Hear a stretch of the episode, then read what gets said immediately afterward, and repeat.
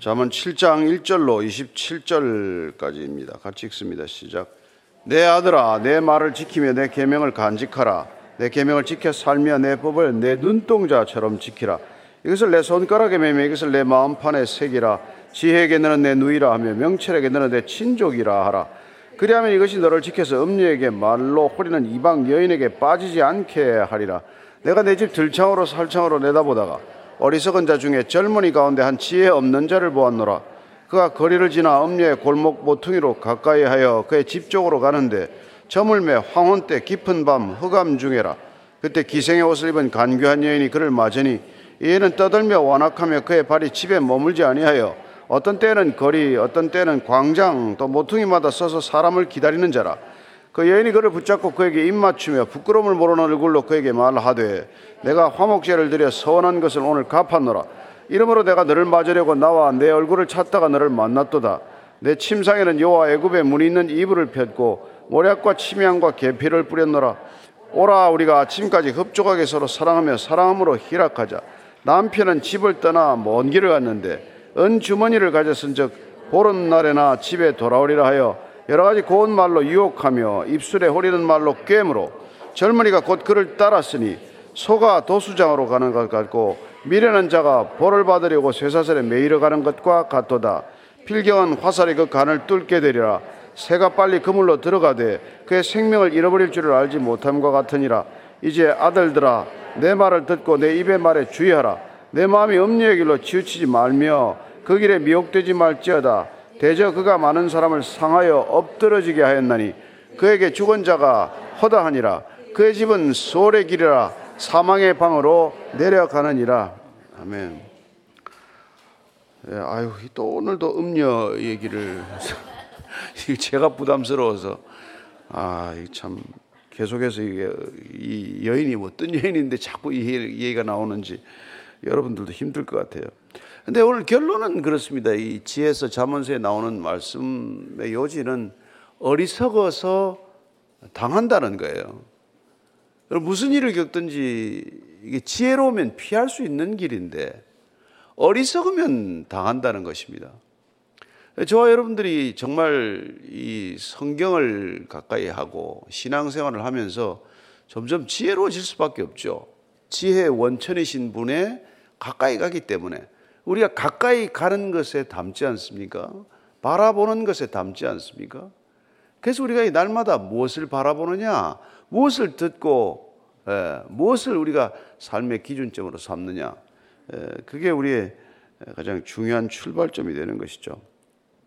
자, 1절에서 4절까지입니다. 시작. 내 아들아, 내 말을 지키며 내 계명을 간직하라. 내 계명을 지켜 살며 내 법을 내 눈동자처럼 지키라. 이것을 내 손가락에 매며 이것을 내 마음판에 새기라. 지혜에게 너는 내 누이라며 명철에게 너는 내 친족이라 하라. 내 말을 지키고 내 계명을 간직하라. 예. 그걸 제발 좀 이게 그 마음속에 품고 있으라는 거예요. 간직하다는 것은 버리지 않는 거 아니에요. 그러니까 지혜의 말씀이 우리 안에 이렇게 마음에 들어 있으면 괜찮은데 이게 없기 때문에 그런 거죠. 우리가 잘 아는 다윗도 얼마나 신앙이 좋은 사람입니까? 그러나 그가 그 간직한 말씀을 잠시라도 놓쳤을 때 우리는 눈앞의 정욕에 현혹되고 말듯이 그런 일이 일어나는 것이죠.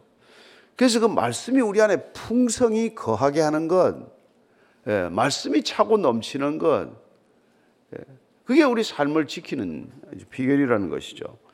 그래서 계명을 지켜 살라. 이게 저 동사가 두 개 반복돼요. 지키라, 예, 살라. 지키며 살라가 사실보다는 더 저, 그보다 더 강한 의미예요. 예. 지켜서 살라. 지켜야 산다. 말씀을 지켜야 산다는 거예요. 말씀을 지켜야 산다. 그 내 법을 내 눈동자처럼 지키라. 우리 눈이 얼마나 이 민감합니까? 사실 그래서 눈을 끊임없이 눈꺼풀로 깜빡거리면서 보호하는 거 아니에요? 근데 그걸 눈동자처럼 그걸 지키라는 거예요. 손가락을 메고 마음판에 새겨라. 계속해서 듣는 얘기죠. 예. 계속해서 우리가 이 가장 중요한 것을 우리가 반복하지 않습니까? 그러니까 우리가 가장 중요한 것은 매일 반복하게 돼 있어요. 예. 매일 여러 번 반복할수록 중요한 거 아닙니까? 먹는 일이 중요하니까 하루 매일같이 하루 세 번씩 먹잖아요. 중요하니까, 중요하니까. 그러니까 우리가 이 뭐 매일 아침마다 예배 드리는 거 하나도 이상할 게 없어요. 밥은 매일 먹는데 왜 예배 매일 드리면 안 됩니까? 예. 어, 하루에 세 번씩 밥을 먹으면 하루 세 번씩 기도하는 거 이상합니까? 예. 저 뭐, 뭐, 이게 뭐, 다른 종교를 가져도 하루 종일 기도하는 사람들이 많은데, 우리가 이 정말 하나님이 내 인생보다 더 중요한 분이고, 내가 그분 때문에 비롯되어서 그분 때문에 돌아가는 게 내 인생의 궁극적인 목적이라면, 모든 것이 그분을 중심으로 돌아가야 그게 정상이지, 나를 중심으로 돌아가는 게 죄요. 모든 일이 나를 중심으로 해석하고, 나를 중심으로 바라보고, 나를 중심으로 결정하고, 내가 인생의 중심이 되어 있는 그게 죄인이란 말이에요. 죄의 본성이란 말이죠. 예. 그래서 나를 중심으로 구하는 건 기도가 아니라 그걸 기복이라 그런단 말이에요. 죄인의 속성이 내걸 구하는 거니까. 그러니까 수많은 기도가 기도가 아니라 기복에 그친다는 것이죠. 그래서 기도를 가르쳐 주옵소서. 그래서 주님이 가르쳐 준 기도는 나 중심의 기도가 아니란 말이에요. 나 중심의 기복에서 벗어나서 하나님 중심의 기도를 드릴 줄 아는 것, 참된 기도를 드리는 것, 이게 마음팔의 세계에서 가능한 일이죠. 그 지혜와 명철을 너는 내 누이라라. 옛날에 누이라 하면은 이 아내를 표현하는 또 다른 방법이기도 했죠. 사실 뭐 아브라함이 그렇게 못된 짓을 한 건 아니에요. 뭐, 뭐, 뭐 와이프를 잃을까 봐서 누이라고 했지만 흔히 누이라고 표현도 했기 때문에 내 누이라 아내를 말할 수도 있고 또 친족이라 혈족이다. 가까운 형제다. 그래서 지혜나 명철을 이게 그야말로 내 아내를 두듯 내 가까운 친척을 대하듯 그렇게 가까이 대하라는 거란 말이에요. 그래서 내가 뭐 다른 걸 가깝게 할 게보다도 이 무슨 무엇보다도 지혜를 더 가까이 하라. 가까이 하는 것을 담기 때문에. 예. 근주자 적 근묵자 흑이라는 말 있잖아요. 붉은 것을 가까이 하면 붉어지고 예, 검은 것을 가까이 하면 검어진다는 표현이에요. 그죠? 그러니까 뭐 저기 맹자 어머니가 세 번씩 이사를 간 것이죠. 가까이 있는데 애들이 자꾸 닮아가니까 예, 무덤에 있으니까 맨날 상해 노릇을 하고 예, 시장통에 들어갔더니 맨날 장사하는 것을 이렇게 흉내를 내다가 드디어 공부하는 사람이 집에 옆에 가니까 예, 책을 가지고 논다. 그래서 여러분 정말 친구들은 그렇게 사귀어야 돼요. 예, 내가 담고 싶은 것, 내가 가야 할 목적의 방향과 일치하는 사람들과 친구를 삼아야지. 아니면 계속 이렇게 엉뚱한 방향으로 빗나가게 되잖아요. 그래야 우리가 풍성해진단 말이에요. 점점 가까이 하다 보면 점점 풍성해져서 예, 그걸로 흘러 넘치는 것을 경험하는 것이죠. 골로새서 3장 16절입니다. 우리는 말씀으로 풍성해져야 돼요. 시작. 그리스도의 말씀이 너희 속에 풍성히 가하여 모든 지혜로 피차 가르치며 권면하고 시와 찬송과 신령한 노래를 부르며 감사하는 마음으로 하나님을 찬양하고 이렇게 늘 가까이 말씀을 가까이 하고 예? 그 말씀으로 된 찬양을 부르고 예? 그리고 또 그 말씀으로 그 감사하는 기도를 드리면 그러면 우리 안에 차고 넘치는 것들이 예, 우리를 놀랍게도 바꿔놓는 것을 보는 것이죠. 그래서 젊은 날 모레, 젊은 날 뭐 공부도 중요하고 여러 가지 할 게 많지만, 그러나 여러분 이 말씀으로 채우는 걸 도와줘야 된단 말이에요. 아이들이. 예. 그래서 제가 아는 분, 어제도 만난 분, 그 한 분은 여러분, 이 어, 애들 셋 키우면서 과외라고 딱한게 성경 과외밖에 안 했어요. 애 셋 다 키우면서. 가장 잘 키웠습니다. 이 시대에 아기, 자녀들 잘 키우는 게 쉽습니까?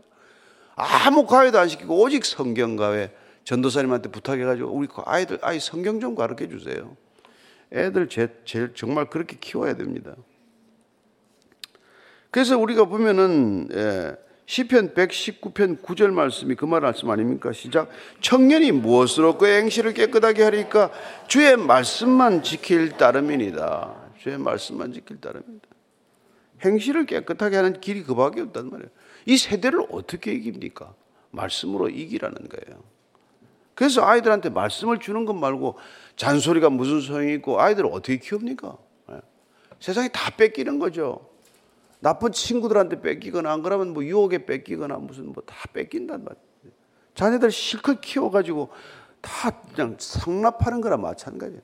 자녀를 갖다 전부 그렇게 내 돈 들여가지고 먹이고 입히고 해가지고 대학까지 보내가지고 세상이 다 뺏기는 거예요, 애를. 자, 그리하면 그것이 너를 지켜서 음녀에게 말로 허리는 이방인에게 빠지지 않게 해라. 그러면 이런 이게 유혹에 안 빠진다 말이에요. 왜 유혹에 빠집니까? 유혹은 가짜인데 진짜가 없으니까 가짜에 현혹되는 것이죠. 예. 진짜가 있는 사람은 가짜야 휘둘리지 않는단 말이에요. 여기 집에서 부모 사랑을 듬뿍 받은 아이들은 밖에 나가서 이상한 사랑과 교제를 안 합니다. 부모가 기준이니까. 부모 사랑을 못 받았기 때문에 나가서 괜히 이상한 애들하고 이렇게 어울린단 말이에요. 집이 싫으니까 밖을 떠도는 것이죠. 예? 집이 좋으면 애들이 마치고 집에 달려오잖아요. 엄마 나 학교 갔다 왔어. 나 맛있는 거 뭐 해놓고 기다리면 왜 그 길을 가지 길에서 그 눈깔 사탕 시뻘건 걸 사 먹겠어요? 안, 안 그러는 것이죠. 그래서 이게 뭐 내가 내 집 들창으로 살창으로 내다보다 어리석은 자 중에 젊은이 가운데 한 지혜 없는 자를 보았노라. 이건 지금 이 아버지가 아들을 훈계하는 형식을 빌어서 드라마를 한 편 보여주는 거예요. 애들아, 이렇게 한 사람의 인생이 망가진다. 이거, 이거 아침 드라마 같아. 새벽 드라마 같아. 그지 그걸 보여주는 거예요. 그래서 정말 이 어, 리석은 자 중에 젊은이 가운데 한 지혜 없는 자 똑같은 표현이에요. 어리석다, 지혜 없다. 어리석어서 당하는 어리석어서 덫에 걸린 한 젊은이를 소개하는 것이죠. 이렇게 망가지는 것을 보라. 어. 디모데후서 3장 5절 말씀입니다. 시작. 경건의 모양을 있으나 경건의 능력은 부인하니 이 같은 자들에게서 내가 돌아서라.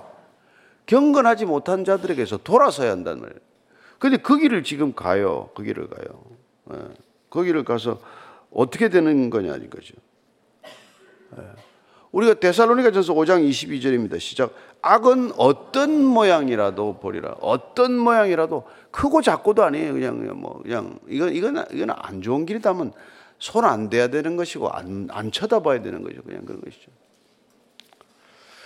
여러분 우리가 뭐 하여튼 이 뭐 웹서핑을 하든지 무슨 뭐 유튜브 영상을 보든지 뭐 하면은 못 볼 게 99%예요, 여러분.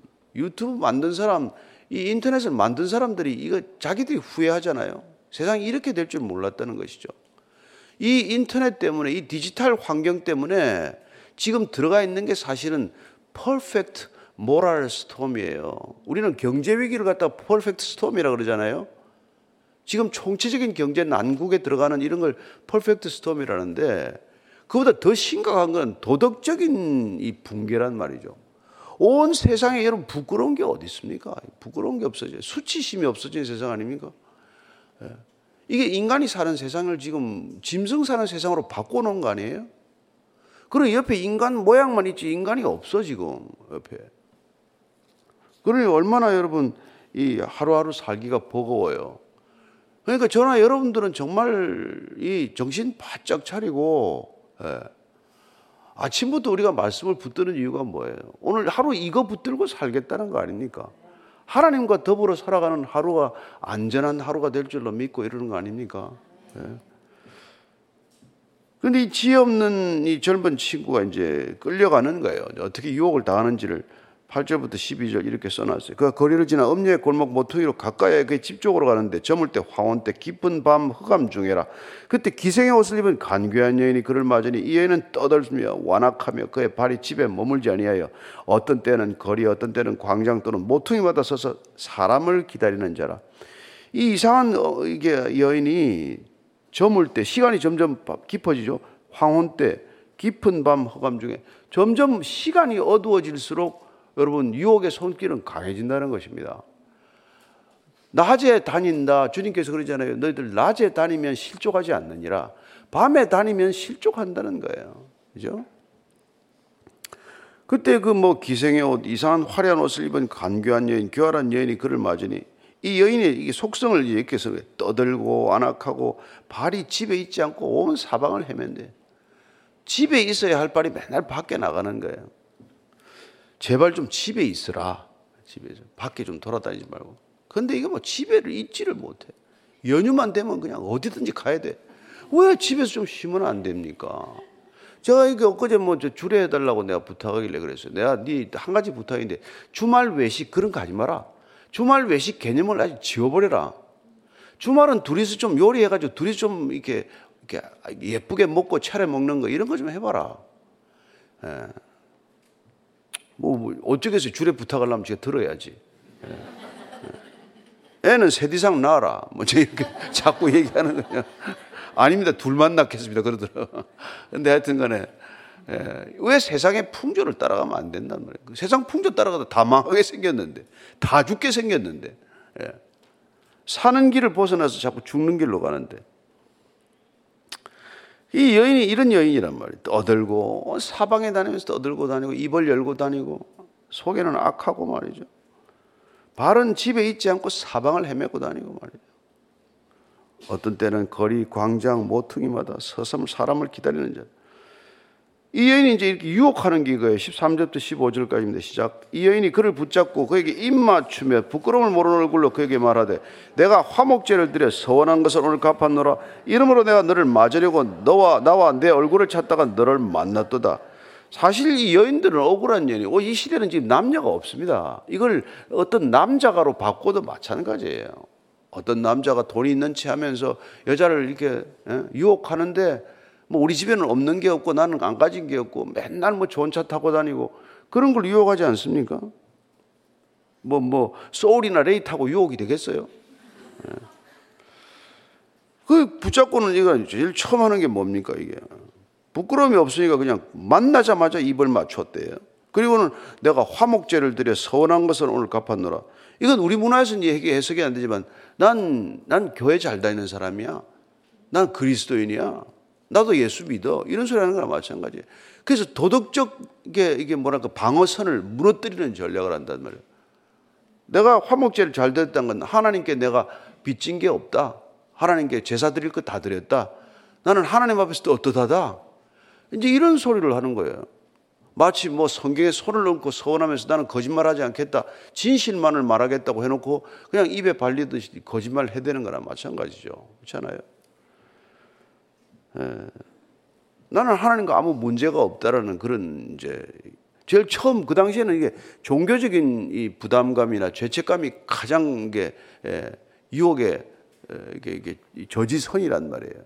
하나님이 계신데 그래도 하나님 믿는데 내가 이럴 수는 없지. 예. 그랬더니 나도 하나님 믿어요 그러는 거예요. 나도. 그리고는 뭐내 침상에는 여호와 애굽의 물이 있는 이불을 펴고 모략과 침향과 계표를 뿌렸노라. 오라 우리가 아침까지 흡족하게 서로 사랑하며 사랑함으로 희락하자. 남편은 집을 떠나 먼 길을 갔는데 은 주머니를 가지선즉 보름날이나 집에 돌아오리라 하며 여러 가지 고운 말로 유혹하여 입술에 호리는 말로 꿰므로 내가 여러분들이 같이 안 읽는 이유는 이거 읽고 싶지 않아서 그러는 거예요. 이건 뭐 심시가 그 당시에는 이 침대가 잘 없습니다. 알잖아요. 아니 예수님이 그 마국간에서 태어나던 시대 무슨 침대입니까? 그 우리 집에 침대가 있다 이거는 하, 요새로 같으면 우리 집에 2억짜리 말총 침대 있다 이런 거랑 마찬가지.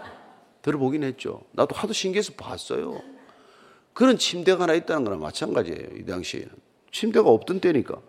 근데 그 침대에다가 모략과 침향과 계표를 뿌렸느라 온갖 뭐, 예, 뭐 샤넬, 불가리 뭐 이런 거 다 뿌려놨다. 이거랑 마찬가지죠, 지금. 이런 소리 나는 거예요, 지금. 듣도 못한 애가 지금 정신이 혼이 빠지는 거죠. 근데다 우리 남편은 지금 출장 갔대. 출장 가서 2주일 있다 온대. 참, 이 예.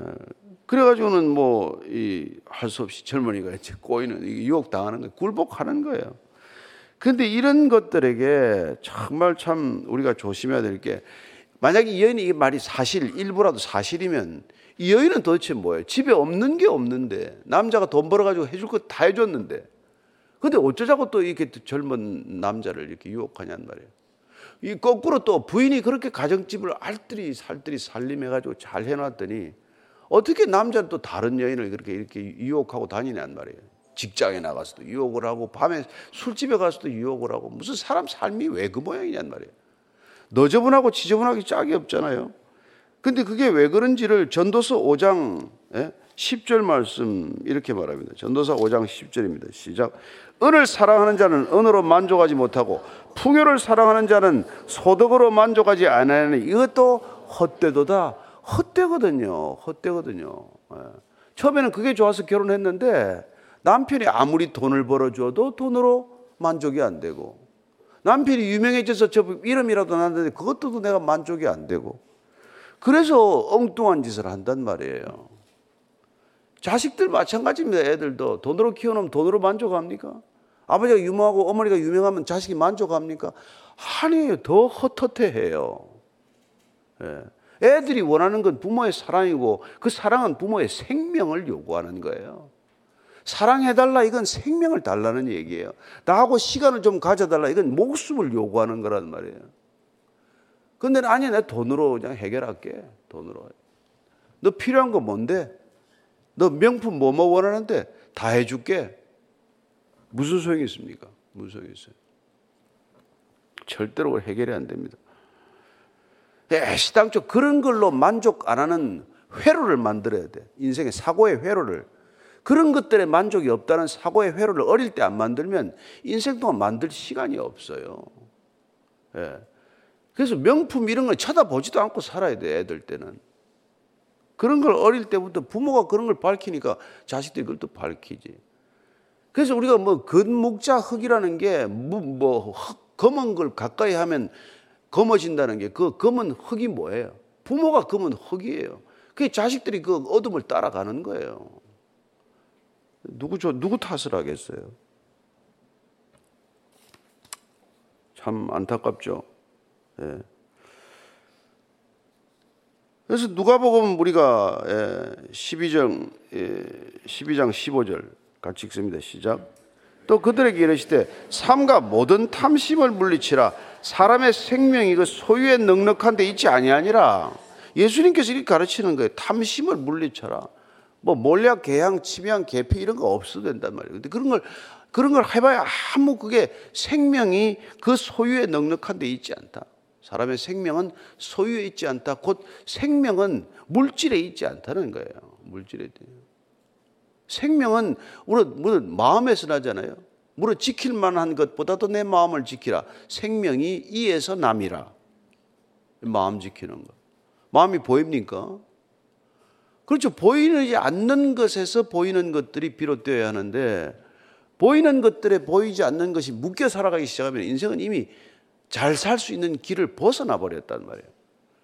그래서 어릴 때부터 보이는 것들을 기준으로 살지 않는 훈련이 필요해서 그걸 말씀이다 이렇게 말하는 거예요. 그게 지혜다 이 말입니다. 그러면 뭐 태풍이 불건 세상이 요동치건 흔들리지 않는 거예요. 그냥 자기 가야 할 길 그냥 묵묵하게 가는 사람이 되는 겁니다.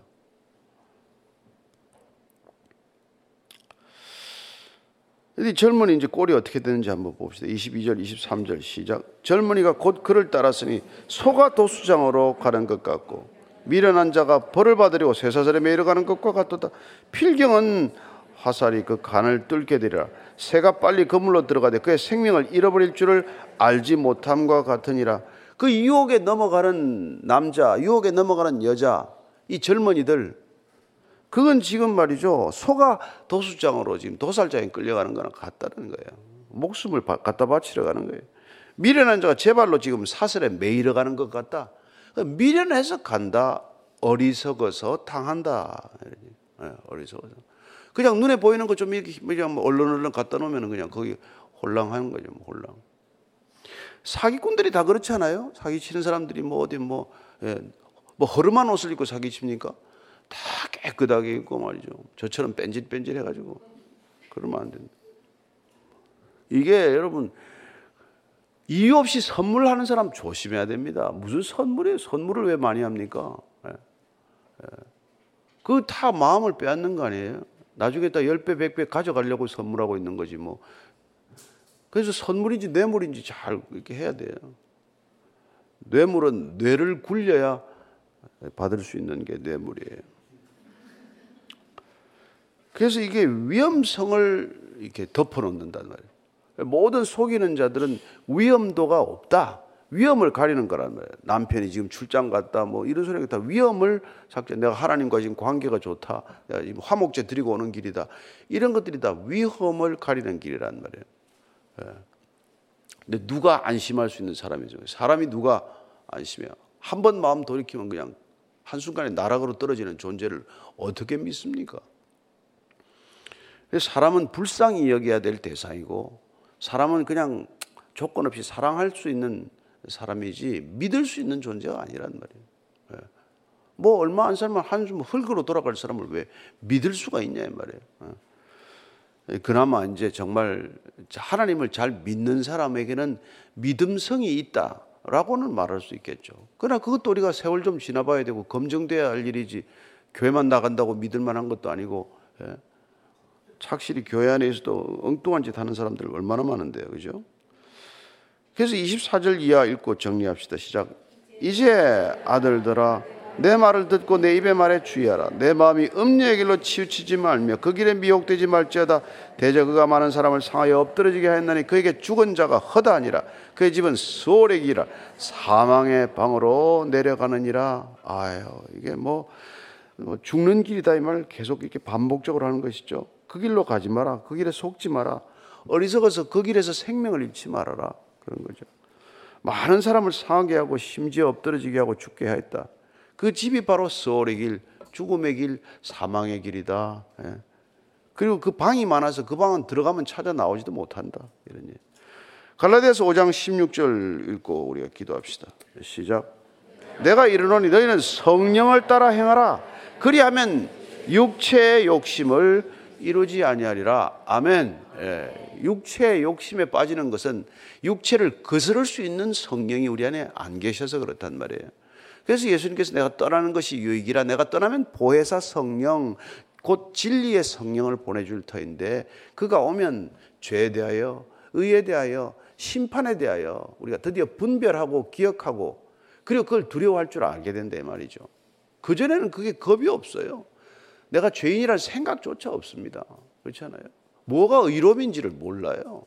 이 세상이 뭐가 의인지 압니까, 지금? 네. 그러니 여러분들 심판을 두려워합니까? 하나님을 무서워하기는 뭘 무서워해요? 그래서 저와 여러분들이 오늘 이 아침에도 성령을 의지하여 기도하시게 되기를 바랍니다. 기복하시게 되면 반드시 걸려들게 돼 있어요. 그리고 분별을 잃어버립니다. 여러분들이 아무리 어렵고 힘들고 답답하더라도 내 기도보다도 정말 하나님 나라의 기도를 먼저 하시면 내 기도는 우선 순위가 정해지게 되고 주님께서 그 기도를 풀어주시는 것을 봐야 돼요. 물론 시간은 내가 원치 않는 시간, 원치 않는 방법일 수 있어요. 그러나 하나님께서 저와 여러분들이 정말 하나님이 최우선이라는 것을 삶으로 조금 살아내는 게 아니라 살아내는 채만 해도 하나님 놀래가지고 너 어쩌자고 이렇게 변했니? 너 정신이니? 이렇게 하실 거예요. 여러분, 여러분들을 사랑할 줄로 믿습니다. 오늘 기도할 때 하나님 오늘 하루도 이렇게 예, 세상에 유혹되지 않게 하옵소서. 세상에서 길을 잃지 않게 하여 주옵소서. 오늘도 주의 길, 말씀의 길 따르게 하여 주옵소서. 같이 기도합시다. 하나님 아버지, 주님께서 분명하게 우리에게 길을 보여주셨습니다. 내가 곧 길이요 진리요 생명이 나로 말미암지 않고는 하나님께로 올 길이 없다고 하셨사오니 오늘도 주의 이름을 부르며 살아가는 하루가 되게 하여 주옵소서. 아, 정말 틈틈이 주님을 부르게 하시고 우리가 입술로 주님을 불렀다면 주님의 따르는 제자답게 사는 하루가 되게 하시고 하나님을 아버지라고 고백했다면은 아버지의 성품에 합당한 자녀들로 살게 하여 주옵소서. 하나님, 우리 마음의 묵상이 오늘도 오직 하나님께만 연락되기를 원합니다.